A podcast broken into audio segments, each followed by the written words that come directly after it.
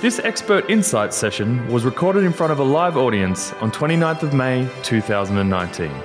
The topic is Bipolar 2. On the panel we have Professor Philip Mitchell, Scientia Professor at the School of Psychiatry, University of New South Wales. Joe Leadwriter, psychologist specialising in bipolar and mood disorders. Alana Fisher, postdoctoral research fellow at the Matilda Centre at the University of Sydney. And Ollie, our lived experience representative for this session. Chairing this evening, we have Dr. Vered Gordon. Professor Mitchell, I might start with you. Um, certainly, for, for many of us who trained a long time ago, there was only one bipolar, um, and the concept of bipolar 2 emerged later on. I'm curious as to what led to us um, discovering or seeking another term and why that was important. Um, it, it, I think it's complicated and confusing, I think, to be frank, Vered. Um, the, the term bipolar 2 was only coined in the 1970s, 1980s. There was an American research group, Dave Dunner was the person who led this, and he was the one who coined the term bipolar 2. It's got a very different meaning to how we it's used in common practice today. So he distinguished it from this presentation from people whose the, the, the more severe and, in, and intense aspect of their illness was the manic side of the illness. So for, for Dunner, bipolar 2 was where people clearly had both elevated and depressed moods, but the depressed mood was the most severe form of it. So in the original conception, these were people who were actually admitted to hospital for the depression and often were psychotic when they were depressed. Um, the, the, the, the more modern concept is it's really just a mild form of bipolar disorder and it's premised around the severity of the manic episode. It's interesting, most of you would be aware of DSM, and DSM doesn't even acknowledge that depression with bi- in bipolar is different to unipolar. We've done a lot of work around this, and around the world, most people see it as different. Um, but it premises it around the severity of the elevated episode. So if you've ever had a manic episode, you're bipolar 1. And how do you diagnose a manic episode? This is where you're either psychotic, not all psychosis. The, the main thing is you're severely impaired when you're um, in an elevated episode. Um, so the definition you have mania if you're either psychotic, markedly impaired, or hospitalised. Hospitalised a bit rubbery, depends on your service. Um, and hypomanic episode, the characteristics are very similar, but people aren't markedly impaired, not psychotic, not hospitalised. So it's a bit of a shift. Um, so it's premised around the severity of the elevated mood. Um, and, and we're looking at lifetime diagnosis. So if you've ever had one manic episode, in DSM terms, you're bipolar 1, even if everything else is hypomanic. Um, so the original was premised around the severity of the depression, and it sort of morphed over time.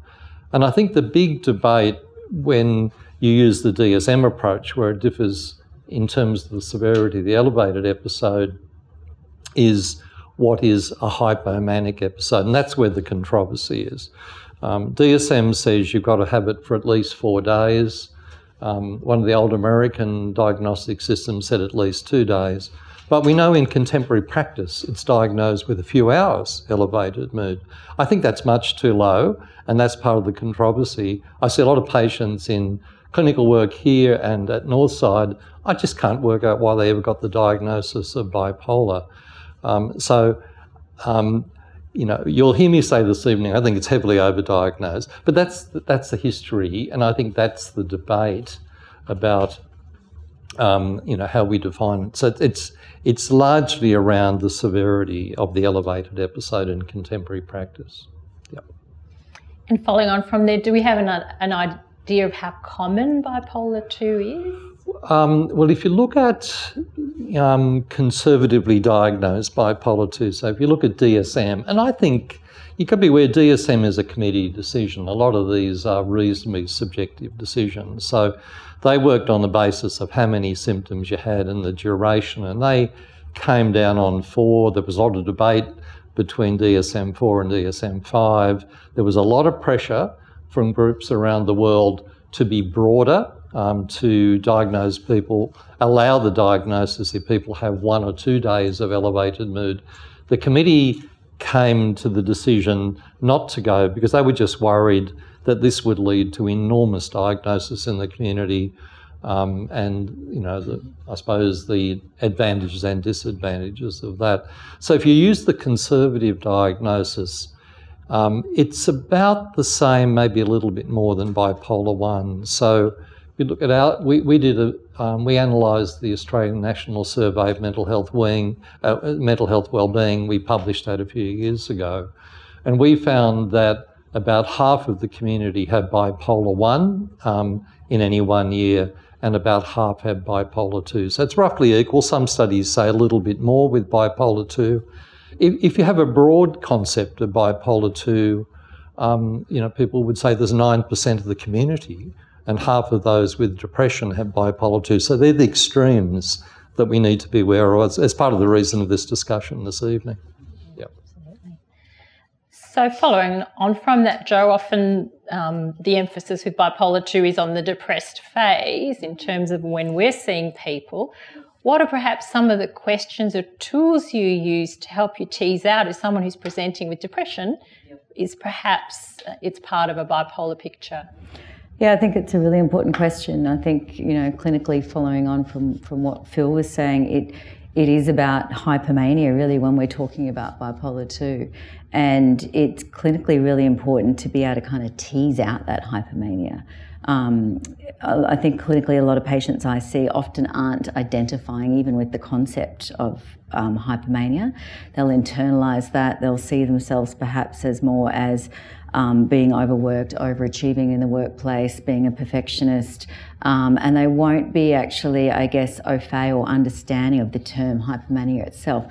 So for me, what I find is helpful in that clinical interview is really starting to look for those behaviours. So rather than saying, Have you had a hypomanic episode? it would be, Tell me about a time perhaps when there was a need for less sleep, or has there been a time when you've had pressured, pressured speech? Has there been episodes, I guess, when you've been more goal directed?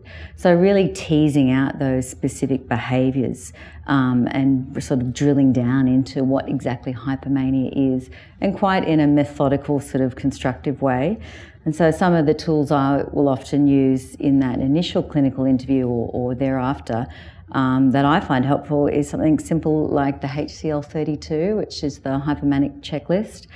And it will list um, 32 uh, hypomanic behaviours that in a list form that you can go through um, and have a sort of very frank discussion with that patient, I guess, about tell me a time when you might have noticed this or have you ever experienced this, um, so that we're starting to get quite a clear clinical picture about whether or not we can differentiate between unipolar uh, depression and bipolar 2 or hypomania. I mean, there's lots of other tools as well. There's the, um, I guess, the um, the mood disorders questionnaire. Um, and another tool that I find really helpful is even just doing something simple as doing a timeline. So sometimes pulling out an A3 piece of paper or even a butcher's piece, piece of paper if you need a longer timeline, and actually just going through uh, decades with people and saying, was there a time when there's been an episode of this type of behaviour? Um, and can you show me where that's happened, what was happening at that time? So we're looking for those kind of episodic trends. I find that quite helpful as well. Um, so, Lana, um, some of your work has been in shared decision making with regard to bipolar disorder. So, perhaps so that we can all understand that better, can you just introduce us to what shared decision making is, um, what it isn't, and what might facilitate shared decision making? Yeah, sure. Um, so I guess shared decision making really sits between, I guess, traditional, more paternalistic approaches to decision making, where I guess the clinician is sort of all knowing and it's very much a clinician directed process in terms of deciding on treatment. Um, to, I guess, um, an advancement that came about more in, I guess, the 1980s, really, which was more an informed choice approach to decision making where the decisional control was really handed across to the patient and really the clinician's role was only to basically present the options available and then leave the control in the hands of the patient to actually decide on the treatment. So um, I guess in terms of shared decision making, that really is um, a partnership between the clinician and the patient, as well as um, their family member or other important others, um, to actually have the options presented that are available um, and these are evidence based options, and then actually deliberate on those options and actually consider those options in the context of the person's life and have them consider what are the pros and what are the cons of those different options, um, what might be their preferences for a particular option, um, and actually this be sort of quite a deliberate and structured process um, so that the, um, that a decision can be made um, that's mutually agreed upon um, by all three parties. Um, and I think sort of some of the misconceptions that can sometimes arise with shared decision making is the idea that um, the patient might go off and make a decision that's based on uninformed preferences. Um, and I think really part of um, the process here is ensuring that the patient is properly informed um, and that their preferences are based on having an adequate knowledge of the treatment options available and that it is a decision that is mutually agreed upon uh, by both the clinician and the patient. Um, and I think that shared decision making has really lagged behind in mental health. Um, it's sort of um, fairly well established in a lot of um, physical health conditions, in oncology, for example. Um, and I think there's sort of greater interest and awareness, and sort of really just seeing that this is um, an ethical responsibility um, to involve patients in decisions about their treatment and also um, and it is sort of an approach to decision making that's in keeping with a lot of patient preferences and a lot of clinician preferences for patient involvement. Um, and in terms of i guess some things that may facilitate this process um, we'll be talking a bit more about those later. Um, but there are um, I, have developed a decision making support tool um, which really helps to um, facilitate this process of shared decision making in presenting the evidence based options available for bipolar 2 disorder in preventing relapse, and um, then also pre- um, presenting exercises that can be worked through with the patient in weighing up um, the positive and the negative features of the evidence based options so that they can come to an evidence based and preference based decision. Thanks for that. Um, and so, Ollie, I might turn to you. For a lot of people, the diagnosis of bipolar um, comes after many years of other symptoms or of seeking a diagnosis. I'm wondering if that was your experience. Yeah, absolutely. Um, what uh, Joe said actually really resonates with me is um, uh, I uh, was first diagnosed with uh, anxiety and depression due to a traumatic episode at um, the age of 10. And so up until then, up until um, I was 18, that was my diagnosis and that was how I lived my life and how I was treated. And then I left school at 18, I graduated, and 2013 um, was my first year of uni. And all of a sudden, I was over the moon and I was uh, uncontrollable. I was just, I felt on top of the world. And I just thought, I didn't recognize that these behaviors were potentially harmful or uh, destructive or whatever it may be. I just thought I was better. I just thought, oh, school was the problem. And now I'm, now I'm better. Um, and so as someone who was a competitive athlete, I felt energetic and I, I fell in love with this feeling, frankly. Um, and, but then it, when it subsided and it came crashing down. And I went back to see a psychiatrist who I hadn't I hadn't seen one in about a year or so. Um, I was told no, this was actually an unhealthy hypomanic episode, and yeah, so the diagnosis definitely crept up on me too as well. I guess um, for you know the former eight years or six years, uh, it was depression, and yeah, it wasn't until the hypomanic phase which, like you said, I didn't even realize. And Ollie, did it make a difference to have a name put to what you were experiencing? Was that useful for you? Um, it was kind of confusing um, because it made me wonder if I was ever going to go back to this hypomanic phase. Because, in all honesty, um, and I think a lot of people with bipolar could probably relate, you kind of loved it at the time. It feels great. You finally feel like things are starting to go your way and the depression subsides. Um, so it kind of made me go, oh, is this a on and off button kind of thing? Is this going to come back? When is it going to come back? And sort of counting down the days for it to come back. It's kind of this weird. Um, you're flirting with danger, and and yeah, it it kind of confused me a little bit, especially the one and two sort of thing, because all the resources that then I read, everything seems to give a different interpretation of it. Um, so I found it kind of confusing, frankly. Yeah. Um, so, Professor Mitchell, I'm going back to um, what Joe was talking about. Yeah. So, given we're hearing so much again, is is presenting in the depressed phase. Even Ollie eventually sought help in the depressed mm-hmm. phase. Um, there are things we can ask of the person. Are there epidemiologically things that connect with the likelihood that it will be bipolar rather than a unipolar? Are there kind of warning signs or things that historically should make us think this could be? Well, well, well the things that make me think um, the, the, of the possibility, because we often see people with depression. That's obviously a much more common presentation. I'm aware there's probably quite a few GPs in the audience, and people come to you with depression, they don't come to you with elevated mood.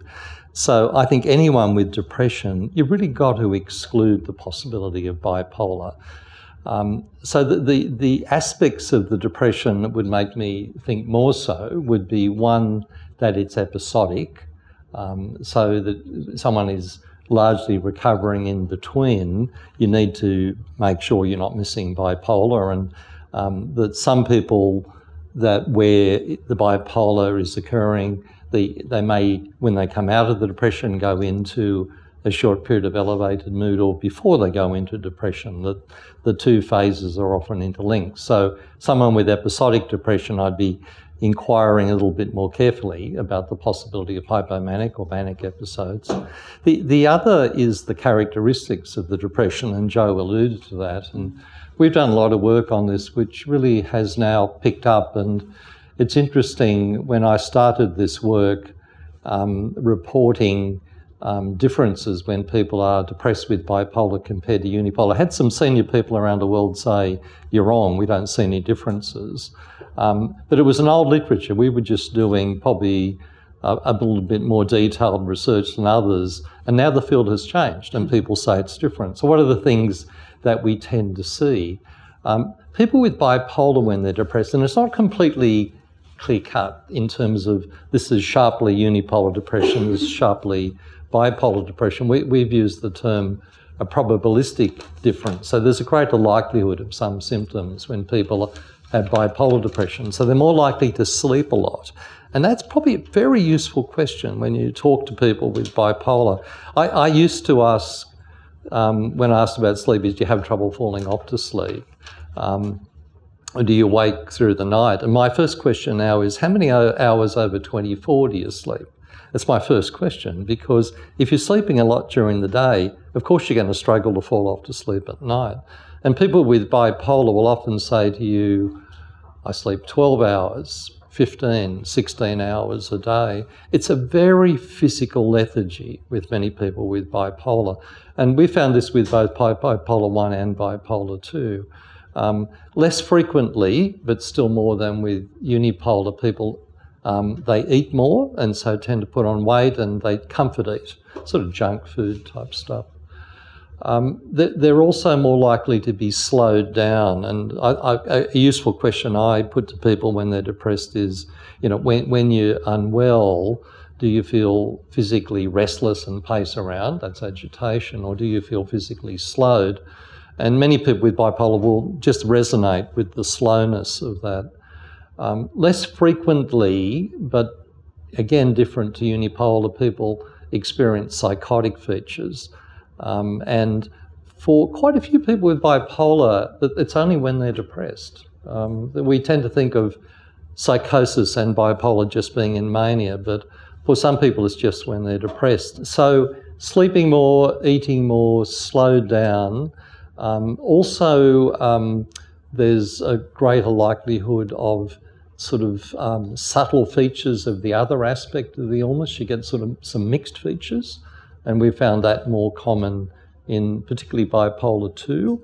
Um, people have sort of subtle hypomanic features interspersed with the manic features. So, and, and that's now picked up. The you know there's been some quite big reviews in the Lancet about bipolar, and when they talk about depression, it's now that this is different to unipolar. So the field has changed over the last ten or twenty years. DSM still doesn't recognise the difference. I, I think it's a bit behind the literature. And Joe, I guess for a lot of us, you know, we consider the treatment of bipolar to be primarily medical. Mm. What's the role of a psychologist in treating bipolar disorder and what, why is that important? Yeah, I think it's one of my big frustrations is seeing. I'd say I think the role of psychologists is critical. Yeah, absolutely. I think one of my big frustrations is that we're not seen as critical. Yeah. Um, and I see a lot of people um, who have been struggling for decades sometimes and only being seeing psychiatrists and only being given, you know, 20 minute consults and a pack of meds and not ever having enough psychoeducation or any, um, let alone support, but also further skills based training about how to really self regulate mood. And I think that's the really important part of this discussion is how we, I guess, support these patients to learn to self regulate. Um, and, and I often say, you know, that meds will only really ever do about 50% of the work.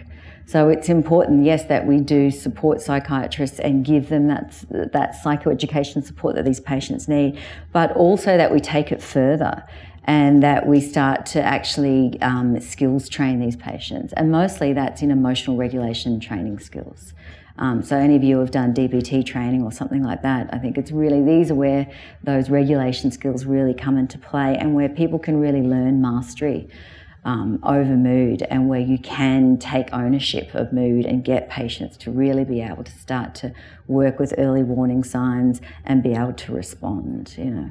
Um, and the patients that I see that can do that well and understand enough about their illness um, really thrive, I think. You know, they really take ownership, I guess, um, and can, can do well back in the workplace and back with their families. So, so yeah, I think it's critical. I think it's a shame that it's not really respected enough, perhaps, or that it's not referred on to enough. Um, and in saying that, I also see a lot of patients who have come from other psychologists who have only just been given support, also, I guess, sort of psychotherapy around illness, but no skills and that that's been the big difference for them. So I think we really need to know if we don't have those skills about how to help patients manage and the educational skills around psychoeducating patients that we refer on or that we learn those skills. Us. And there's lots of places and lots of DBT, um, DBT training education units now that you can take part in. So yeah, I would really encourage that.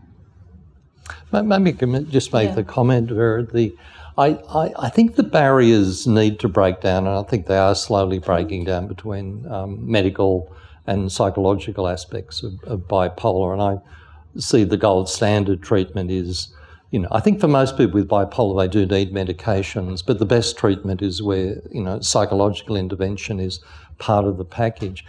It's also intrigued me that in the last six months, I've had quite a few patients where they've been seeing a psychologist, and the psychologist has picked up the bipolar that ha- hasn't been picked up before, and you know asked them to get the, the patient to get the GP to refer, and I've you know you know um, been able to confirm the diagnosis. So.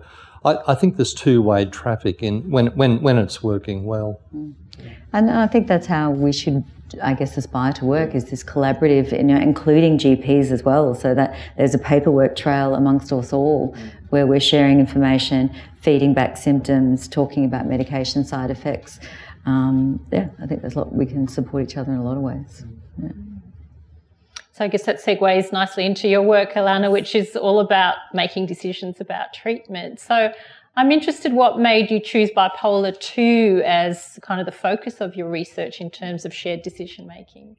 Um, yeah, well, I, re- I, guess it really came out of the fact that, um, I mean, the development of the decision aid really premised on the idea that there is clinical uncertainty with regards to the treatment options. And I guess in the context of bipolar 2 disorder, probably out of the fact that it was only recognized as a subtype much more recently, um, is that the bulk of the high quality research has been done in the context of bipolar 1 um, bipolar 1 disorder. And so there's relatively little um, sort of evidence to support the superiority of one treatment option over another. Um, and I think that's really been reflected in what Gordon Parker said recently within this centre the fact that the jury's still out on treatment options and that there's an ongoing clinical trial here um, comparing different medications for bipolar 2. Um, and so, really, the bulk of the research evidence was for treatment options in bipolar 1. That was one of the reasons. Um, and the fact that there are at the moment a number of viable options um, for bipolar 2 disorder. And I think also in the context of bipolar 2 disorder, because you are getting those kind of softer, less severe highs, even though over the course of the whole illness, it may be just as an impairing illness as bipolar 1. Um, some of the options, um, especially the medication options, um, the side effects and um, you know potential risks associated with some of the options are actually seen as worse off um, than the symptoms themselves. Um, and so I guess sometimes there's not necessarily the same motivation to engage with treatment um, and that there need to be additional considerations um, of patient preferences in that context as well. Um, and I guess, and actually sort of creating a structured conversation around um, you know, what are your thoughts? What what's important to you? What matters to you in your treatment? Um, how are these side effects going to potentially impact on your life? And actually have that as a conversation starter between clinicians and patients, um, because. Uh, some of the interview work that I did, um, it was found that when that discussion wasn't had and when people were given options that were not in alignment with their preferences for treatment. Um, often that really was quite detrimental, one, to the therapeutic relationship, two, to the person's adherence to treatment. Um, and whereas when there was more of that considered structured discussion, um, someone was able to anticipate uh, that side effects were going to happen and be much better prepared to deal with those side effects as well. And also just have felt that they had had some control in the decision making process as well. Yeah, absolutely. So that might bring me to you, Ollie. Um, what's been your experience of finding a medication that you tolerate staying on a medication? Yeah. And what's all that been like for you? Um, that really resonates with me. I've been on quite a few medications um, between my earlier diagnosis and then uh, in my adult life. Um, the more debilitating of the few that I've been on were the mood stabilizers that I got put on uh, after my bipolar 2 diagnosis in 2013. Um, you know, they were it was tempting not to adhere to them um, because you know they would make me sleep like a rock. Like I, I would I would just not be able to get up in the morning for some of them. Um, I put on a bunch of weight for the other ones. They've always uh, rocked me. The side effects of just about every medication that I've been on, there's some sort of catch, um, and so it made me very cynical of the psychiatric treatment I was receiving till eventually I, had had enough and I came off. And then in 2016, and then again, I thought I was better, but that was another sort of manic episode. So, um, yeah, you, like I said, you're flirting with the devil because you want to be off them, especially when you you're being so heavily impacted by the negatives of um, the medication. Um, but then it comes back to bite you. Yeah, definitely what you're talking about about adherence to treatment um, is definitely resonates with me. What helps you adhere? Like what makes you keep going with it? Um, after two sort of manic episodes and then subsequent crashes, um, I guess that sort of has ward, warded me off. Got heading that path again. Um, I sort of I have a psychiatrist that I know and I trust um, I found a, a, series of medications that seems to be doing okay. Um, still some side effects, still not perfect, still have um, presenting some symptoms, so that obviously not doing uh, everything, but being off them proved to be much more harmful. So keeping that in mind, and, and I think I've developed over time a certain degree of self awareness to know that it's probably for the better. Yeah. So. And were you referred to a psychologist as part of your treatment as well? I have been previously. Have been. Yeah, yeah. Yeah. Okay. Yeah.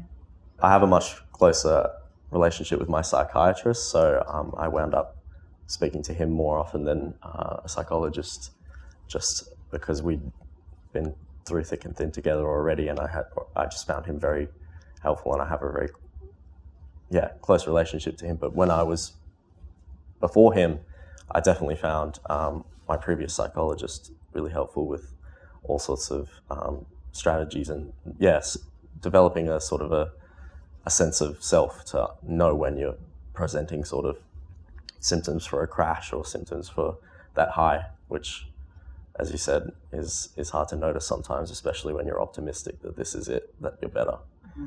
and this is me. Finally, I'm back to the old me. And following on, um, perhaps from what Lana was saying about it's hard to find concrete guidelines. Do we treat bipolar 1 differently to bipolar 2 or do we approach them the same? What's your sense of the treatment? Well, look, I'll, I'll start off. Um, I, I, think at the moment there's really very little guidance about bipolar 2, and I think part of the issue is diagnostic uncertainties about what are the boundaries or definitions. Um, the, there's been a handful of studies in bipolar 2, but if you look at really tough gold standard randomized controlled trials, there's hardly anything out there at all. Um, so I think in general, most people extrapolate from bipolar 1 uh, for better or for worse. Um, the, um, th- th- there's some evidence that maybe some people can be treated just with antidepressants. I, I, should maybe just step back and say, I think a lot of people don't realise whether you've got bipolar 1 or 2, you spend much more of your life depressed than you do in elevated mood. And um, there was an American researcher, Lou Judd, who followed a group of people up over many years, and he said, um, for people even with bipolar 1, they spent 13 more days depressed than they did elevated over time. And for bipolar 2, and it was reasonably conservative bipolar 2, it was something like 30 or 40 days depressed. So, you know, for the person going through the illness, the depression is much more the critical aspect of, of, of the illness. Um, so there was sort of some evidence, particularly if you had milder bipolar 2, you could maybe get away with antidepressants because of that issue that depression was the most significant part of the illness. So, a, a story about that, I was referred a, a senior academic who had clear bipolar 2, um, highly capable individual, um, clear hypomanic episodes. Um, um, he and his family could recognise that, very different to normal, but you know, they were sort of on the edge a bit damaging, but not too too bad. I mean, he had more energy and could do things. At times, his judgment was a bit poor, but the depressions were the main thing. So, I initially put him on an antidepressant to see whether that could control things, sort of, because you're always worried is it going to stir up the elevated episodes. It didn't do that, but it didn't really help the depressions. And it was interesting. Um, he went overseas and became profoundly depressed and made a, a really serious suicide attempt. He was lucky not to die with the suicide attempt and came back and we talked about mood stabilizers and um, we ended up putting him on lamotrigine. There's actually very good evidence lamotrigine prevents bipolar depression, irrespective of whether it's bipolar 1 or 2. And that's a big debate at the moment is, is lamotrigine a bipolar 2 drug? And, and are some people who are adamant about that. I don't think the evidence is in for that at the moment because the studies were mainly done in people with bipolar 1. Um, and, and it's actually turned out to be a very good drug for the depressed aspect of the illness. Doesn't suit everybody, and with him, it's been profound. I mean, you know, he's hardly had any depression since that time, and the episodes, if he's had them, have been minimal. So, clinicians may have different packages for bipolar one and two, but if you look at strong evidence base, there's no evidence of differential treatments for the two. Um, Alana might want to comment from her reading of that literature. Um, so I, I, you know, it's it, it's tough territory. I mean, I tend to t- treat both the same, and um, you know, we, we have a range of medication options, we have a range of psychological options. I'm not convinced that anything is clearly better in terms of literature for one or two. Yeah, I guess the the decision support tool that I created was based on the um, CANMAT guidelines, which were the only guidelines that we could locate at the time that did actually provide a separate section for uh, recommendations for bipolar 2 disorder. Um, and there were some differences according to those guidelines between bipolar 2 and bipolar 1. Um, and I guess, you know, um, the literature base is definitely evolving. Um, and I guess it also sort of came out of the um, idea as well that there were other considerations that were being made by patients and by clinicians um, in the context of this disorder. Um, and I guess the other point too was um, the when we were looking at the literature base also, and the idea that a lot of the clinical guidelines were simply extrapolating and um, and clinicians sort of um, making judgments based on their clinical knowledge, which of course is very valid. Um, but I guess at the at the time, um, the evidence not necessarily being solid, um, and the idea that there are there is still ongoing clinical uncertainty, and that was something that was recognised both by clinicians and by patients as well. I think what's, you know, just along that conversation too, Red, that's really important to acknowledge specifically about the bipolar 2s is that they do need more support. You know, they do have longer, more chronic depressive episodes. They do have more comorbidities. They do present with more anxiety. So I think that as far as from a psychological perspective, these are patients that definitely need more support. And they might have different, um, non-differing psychiatric treatment, but definitely from a psychological perspective, they will need more ongoing support. Yeah.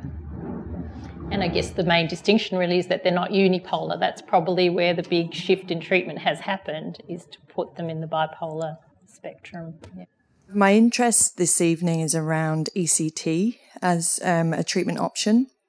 Um, I have a sister who has recently been diagnosed with bipolar 2, but she's been ill for probably 30 years now. Um, she's had some ECT treatment over time, but with mixed results. Um, so, yeah, just curious around your thoughts on that. Um, I think there's an important place for ECT. It's also important it's not used too much.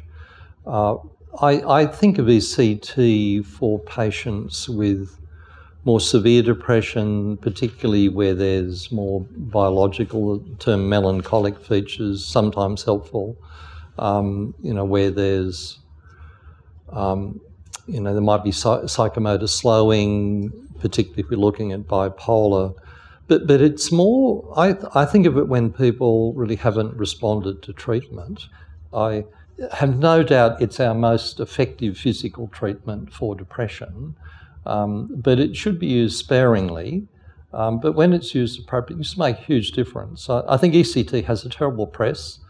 Um, and I say to patients, look, it's a bizarre treatment. I mean, you know, to have a treatment that induces a fit to get you better sounds really weird. Um, but just in practice, it's turned out to be incredibly effective. And I think these days there's a, a greater choice that we have options that are probably less potent but much less likely to cause memory problems with unilateral, and for those of you might be aware, there's unilateral ultra brief, which causes even less cognitive problems, through to the older sort of forms of bitemporal ECT. Um, I, I, I, think, though, if someone isn't getting better, you learn from that. I've seen people have repeated courses despite not getting better. Um, but when it's used appropriately, you can just change people's lives around. So I'm not going to say it's the right treatment for everybody, but I think for some patients who don't respond to medications, make a huge difference, particularly the more severe end of the spectrum. But in bipolar, the depressions we know respond very well to ECT, but I wouldn't see it as a first up treatment. Hi.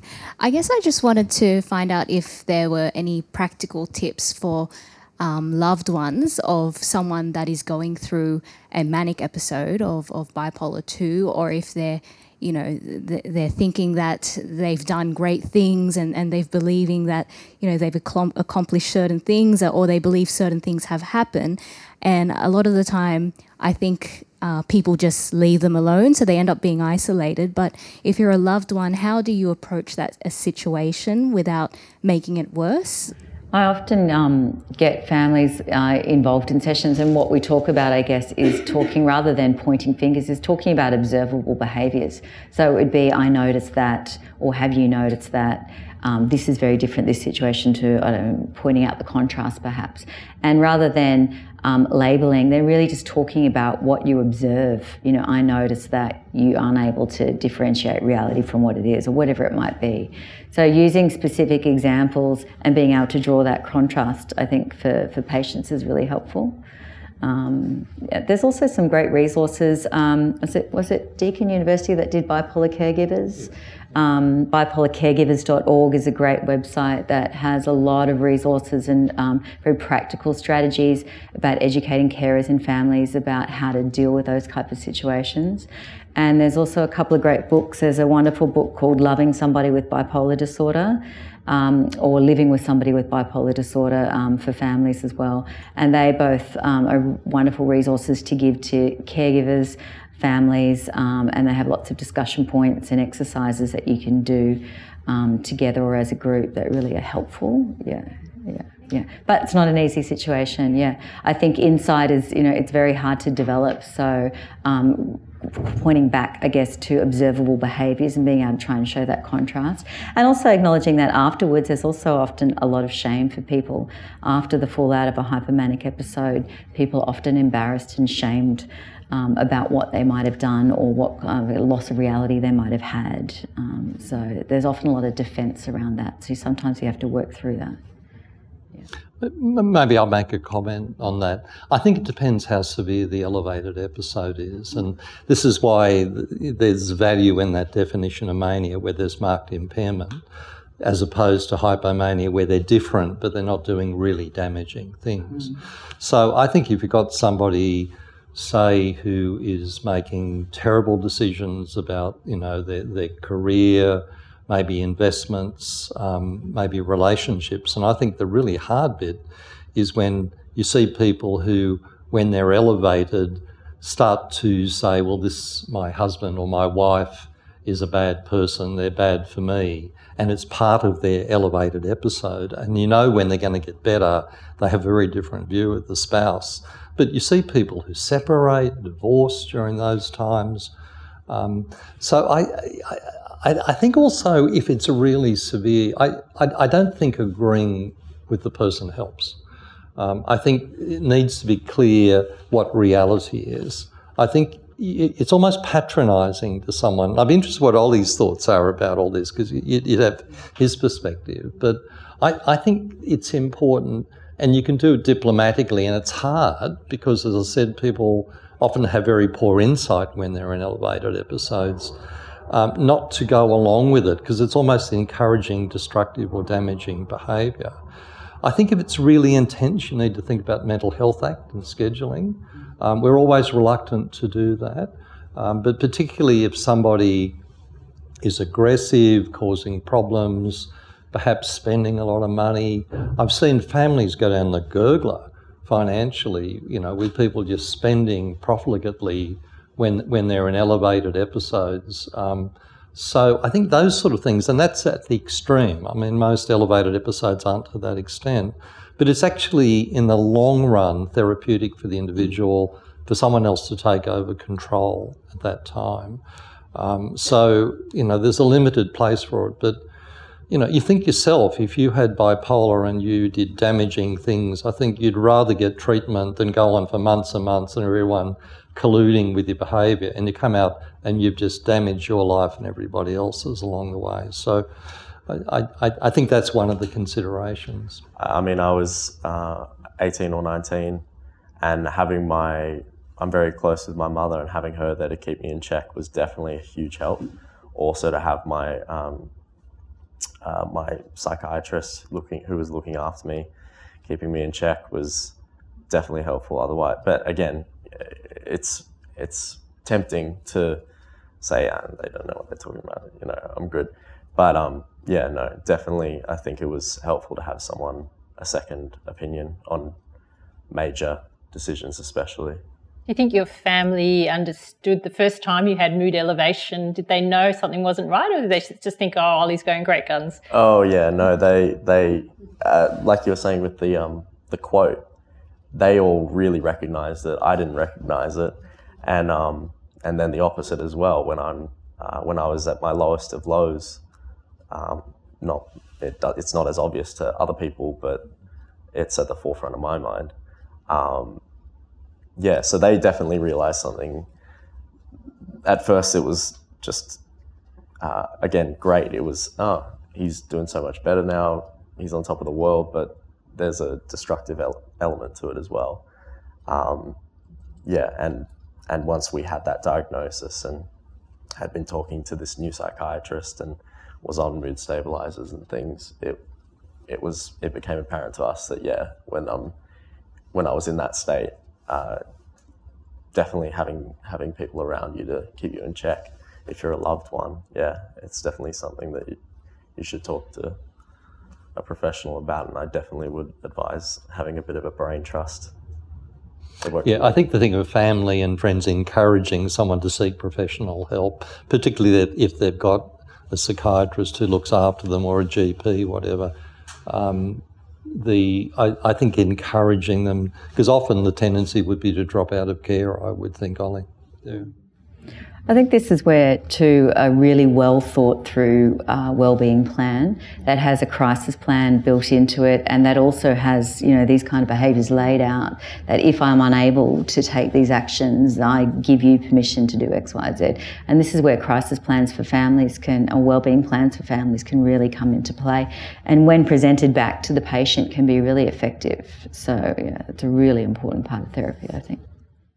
And Joe, maybe while you're on that, um, it might be useful to talk about what do you include in your wellbeing plans? Like, what are the main components of a wellbeing plan? Um, well, certainly, you know, Black Dog do a lot of this as well. I think certainly, you know, uh, the, the, basic components should be definitely um, starting to look at, you know, what are the early warning signs when the patient's starting to get hypomanic or depressed, and those really early warning signs. So, not the things that happen every time when I get manic or depressed, but the very first things that start to shift often people will have a set of relapse signature behaviours around that kind of process. So it's really important to start to nail those down, get family members involved in that conversation. Often spouses, I find, are a lot better at picking that stuff than the patients themselves.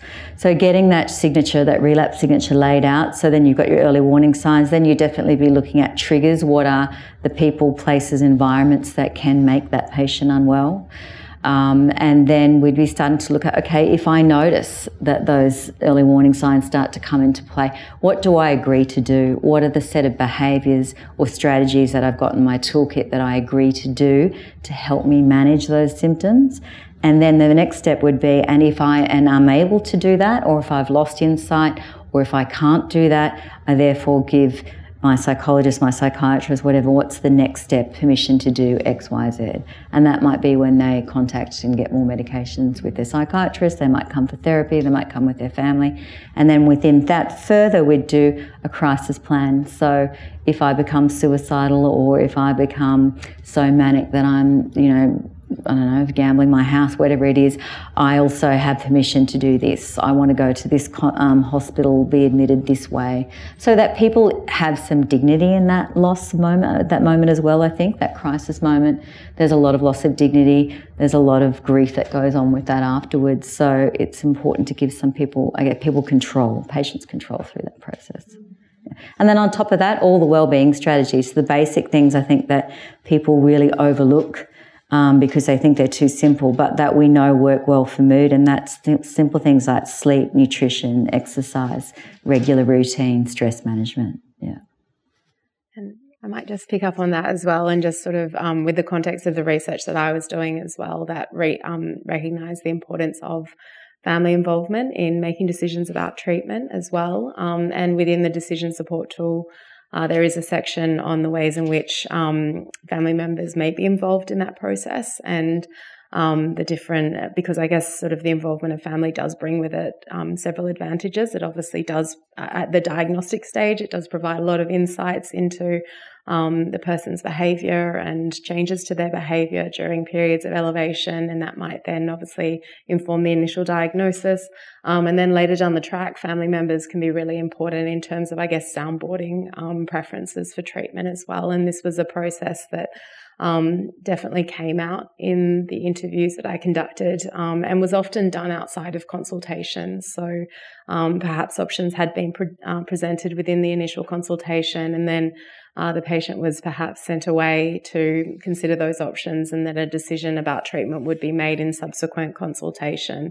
And it would be during that interim period that the patient would obviously be talking through um, the different options and soundboarding those with the family member. And it's really important, obviously, to get the family engagement um, at that point in time as well.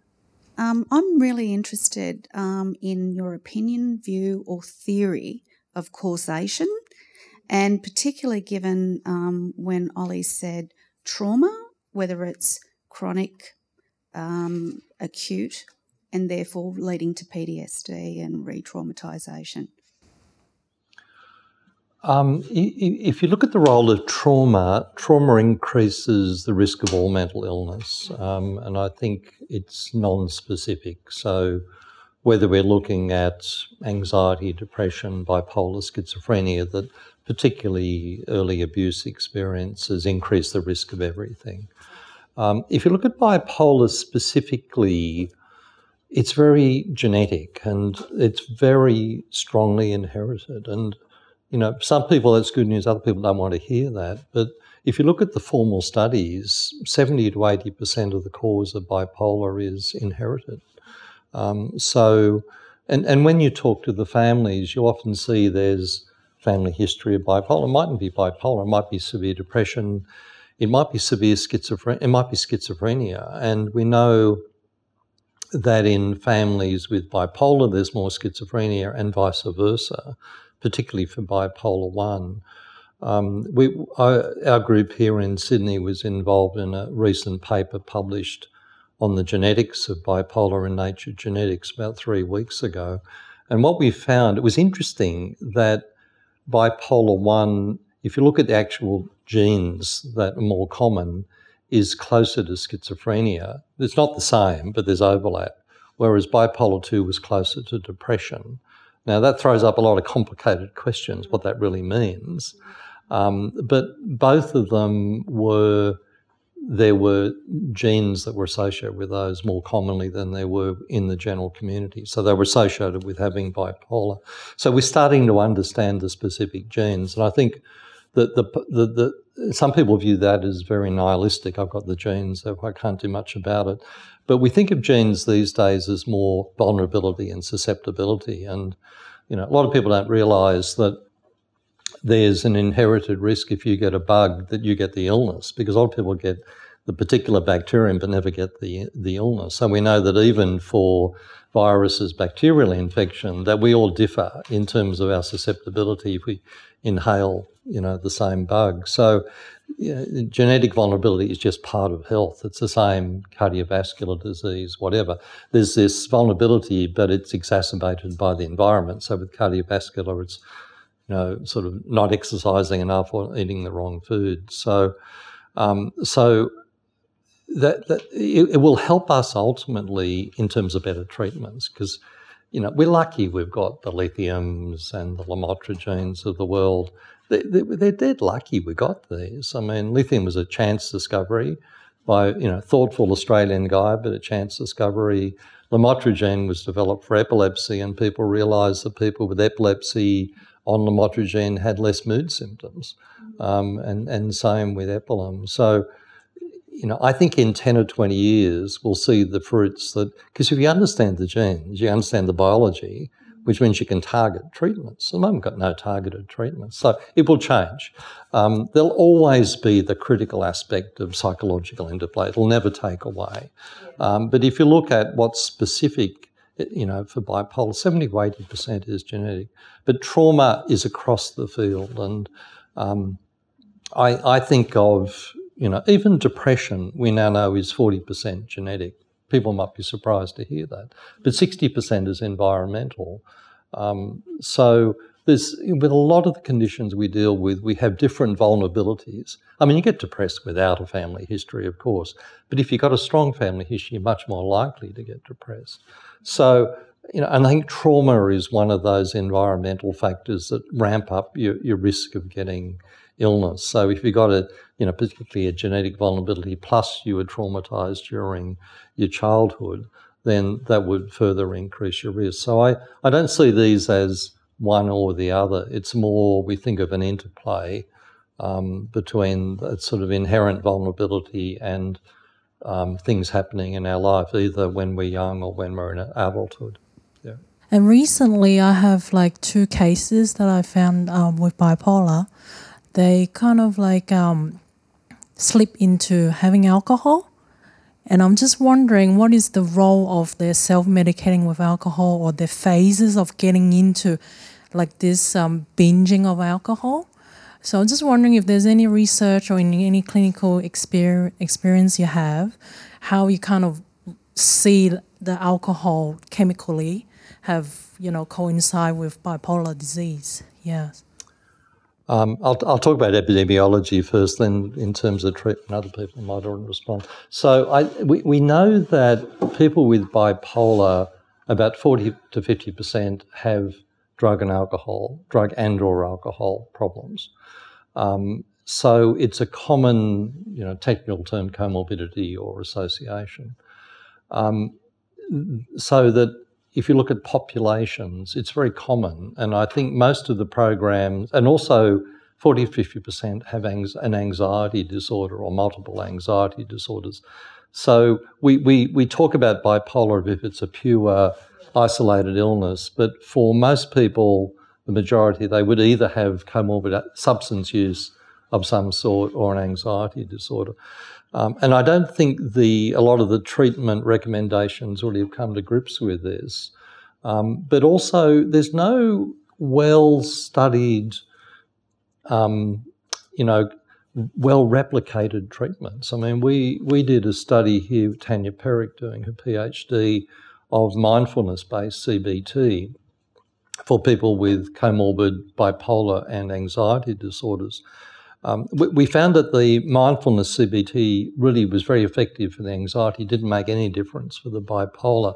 So I, I think this is a challenge for the field how we develop well evidence based treatments for people with comorbidity. It's exactly the same in depression, you know, that we have treatments for depression but uh, we, we don't, you know, the, the evidence for depression comorbid with other things is not great. So I think it's a challenge for in- individuals. Some individuals drink more when they're high or low, and I think then that gives you a target to address. I think the broader association where it's not clear what's chicken and what's egg is more difficult. But quite a few people, when they're elevated mood, as part of their disinhibition, drink more or use substances. And you've got to be differentiating between substances triggering an episode as opposed to substances being a result of an episode. And, and both are common in practice, but others might have comments.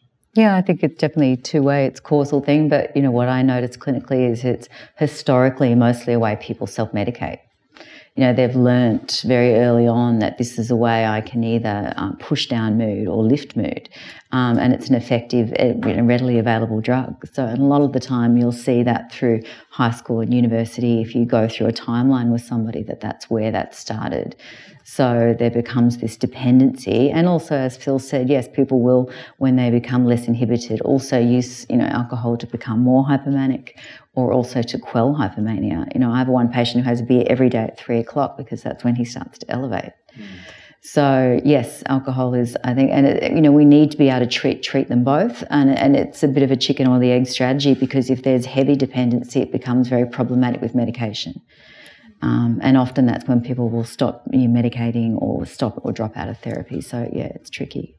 Sometimes it clouds the diagnosis as well. So I've seen a few people over time where I'm just not sure what's going on because they're hitting, you know, using a lot of cannabis and alcohol. And I'd say, and I think for two reasons. One is to clarify the diagnosis, get your substance use under control, then it will become clear whether there's an underlying mood problem. Because you see some people that the substances tip them high or low, you know, because, you know, they're, they're using too much. But, but um, also, when people are using heavily with clear bipolar, you know, I agree with Joe that you just don't get the treatment response because the, the drugs are taking over. I was just going to note quickly as well that um, the centre that I'm working for currently, uh, their focus is on uh, mental health and substance use and the comorbidities between those. And uh, the group that I'm working with currently, they've actually developed the um, first national guidelines that were funded by the Australian government, um, and that was um, management, uh, sorry, guidelines for the treatment and management of people with comorbid uh, substance, alcohol and other drug and mental health issues. Um, and I guess, sort of, you know, really that dilemma that you're coming across there is really reflective of the siloed approach to treatment provision in this country. And, you know, the idea that, you know, ideally we do want to be moving much more towards integrated treatment approaches. Um, and I guess that is also sort of, and this, I guess, ties into the research that I'm doing currently. That's also a space potentially for shared decision making and kind of deciding with the patient, you know, what are the issues that you'd like to address. And within that treatment, integrated treatment approach, um, it's then that I guess you can help to work out the relationship between the substance use and the symptoms. Um, because as um, both Joe and um, Phil mentioned, you know, it can be bidirectional and it can be one playing into the other. I've got a question for Ollie. Um, just in terms of just following on from what's been discussed, how just wondering how you trust and you, your family trust your decisions and thoughts and feelings when you're euthymic. So when you're not depressed and when you're not manic, and you might make a decision to change jobs or drink 10 beers or something, and it's not actually about being up or down. Is, is there some panic around that sometimes? And this indicates that you're unwell, or, or are you able to now sort of trust that that's just you know, yeah. part, part of your normal. I think, uh, like I said, I think I've developed a, a good, a healthy dose of self awareness. I think I know now and can, if I'm, if I sit myself down and be brutally honest, I know if I'm kidding myself, if I'm just trying to give into that, that high, or it, um, again, I refer to my family as sort of a brain trust. I sort of, they know me very well. I'm very lucky in that sense. I'm, I'm very lucky. I have a lot of people around me who um, keep me in check, but I don't think that's um, something I really have an issue with. Is is I think when I'm at a baseline or flat, I think I'm yeah, I think I'm quite self-aware. I think I'm quite uh, rational. I think it's only uh, in the manic phase that I ever um, became became I wouldn't even say destructive, but became different um, and started making uh, decisions that were, again, not necessarily destructive, but different and odd and at, at odds with me. So, no, I'm very lucky in that sense. I think I'm, yeah, I don't think I uh, struggle with that too much at a baseline level, fortunately. Sorry. it, it, it's a great question because particularly people with unstable illness, the family, some families get oversensitized to um, any assertiveness or wanting to make decisions is indicative of mania. And so, you know, I've seen a number of spouses and, you know, the, their, their, their spouse, their partners had bipolar and when they're appropriately assertive, that gets interpreted as manic aggressive behavior. And I think it's really hard. I mean, uh, uh you know, I think it's easy to be judgmental of the families, but I think they've often been burnt. That's the problem.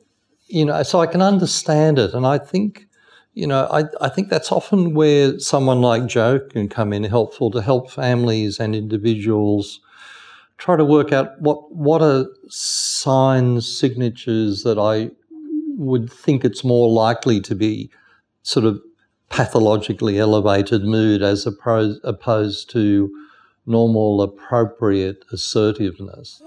Yeah, I, th- I think families, or, families or partners can really, and even patients themselves can over-identify with symptoms, you know, and over-identify with what hypomania is. And there is a lot of panic because families and partners have gone through a lot of trauma. Mm. I think particularly um, also maybe with bipolar ones when they have that more extreme manic behaviour. But yeah, I think a lot of um, I guess memory recall is affected in manic episodes, and so a lot of often the patient doesn't recall what they've done or said, but the family has gone through that, and they're really holding a lot more anticipatory sort of dread and fear uh, around, I guess, future episodes than the patient really is at times. So yeah, it's very difficult. But again, that's where I think that wellbeing plan comes into play, where we there's an open, frank discussion about, you know, is this a plan? Like, let's say they want to go on a holiday, is this a planned thing that you've talked about for three months, or is it an impulsive overthink night that you booked airline tickets? You know, it's that kind of what's typical for you know, as Ollie said, what's typical for me in that euthymic state, um, and and laying all that out on a piece of paper and having lots of discussions about it. Yeah. And Ollie, what helped you develop that self awareness? Like, how do you think it came about? Um, unfortunately, I think part of it is to do with my anxiety. I think I um, overthink these things and play them through as a result of that, which I guess um, gives me some sort of over rationalization. I tend to try and play things out and think things through too much as a result of my anxiety. So I think it's a, a bit of a double edged sword, that one. Yeah, I think that's how I've sort of developed um, my, and perhaps I'm oversensitive too. And I know my family definitely was when we were trying to sort of uh, understand this recent diagnosis. You know, anything that was maybe me making a positive step could have been a bit, and you know, is this another sign? But um, yeah, so that that's definitely yeah. I think that's the other side of it that Ollie's just raised. That quite a few people say to me, particularly where the moods have been swinging, I'm not sure what my normal self is. Um, you, know, you, know, what is me? Um, particularly if you know in it, where it's unsteady, the illness is unstable. That there's a loss of confidence. Who am I? Um, you know, am, am I this depressed? Am I this sort of more energetic person? Um, and and you, that's a frequent comment I get given to me, exactly that same issue, that sort of a loss of confidence is who am I as opposed to what is the illness. Um, from a professional point of view, um, the clients or the patients that you see, what tends to be the messages that are coming out after diagnosis in regards to the shame or the stigma um, or the difficulty in sort of accepting that diagnosis as opposed to some other diagnosis, which, you know, tends to be a little bit more potentially um, accepted within society or the communities in which we live. Okay, I'll make comments. I'm sure others will as well. It, it's part of the reason I'm pretty conservative about the diagnosis of bipolar because it, it has a lot of ramifications. Um, and I think, despite a lot of good work through Beyond Blue and others, I think a lot of our conditions still have a lot of stigma associated with them. I, I sit down when I'm when I'm raising the possibility with the patient. Um, my, my experience is a lot of people have thought about it before they come to see me. Um, I've also had it go the other way, where people hate me for taking away the diagnosis. Um, my colleague Henry Brodaty used this lovely term, depolarize.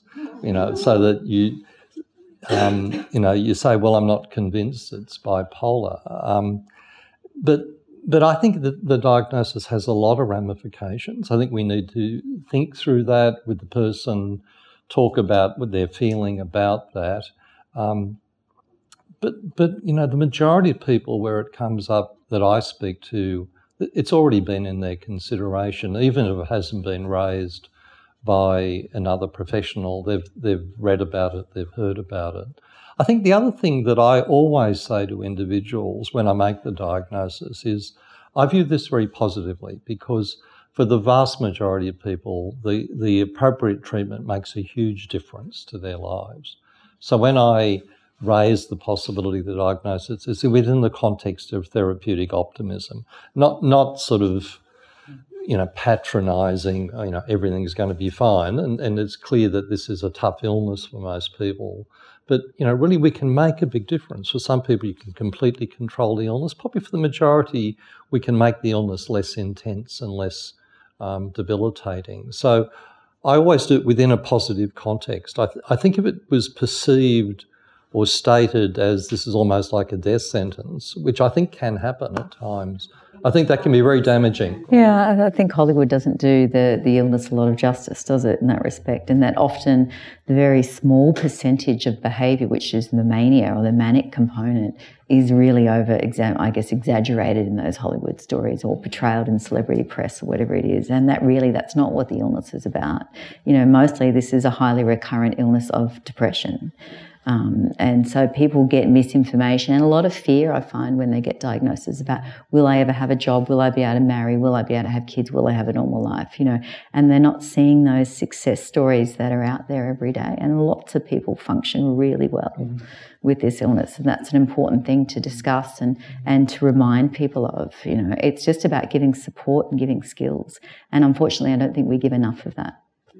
You know, when we're giving diagnosis. Yeah. That's why it's great to have people like Ollie talking about it yeah. and helping people understand it better. We are mindful we're just about out of time, but before we finish, Alana, I'd love for you to tell us where you're up to with the study with the decision yeah. tool. And yeah, sure. Um, so just a couple of weeks ago, um, so for my PhD, I developed a decision making support booklet. Um, there's a couple of copies just on the desk near the exit.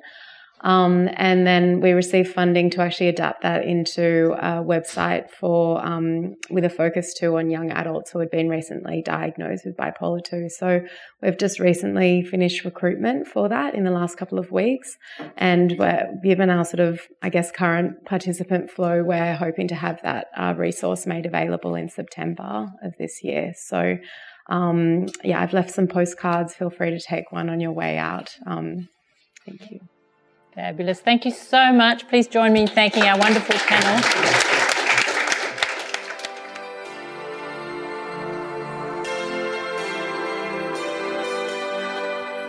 Thank you for listening.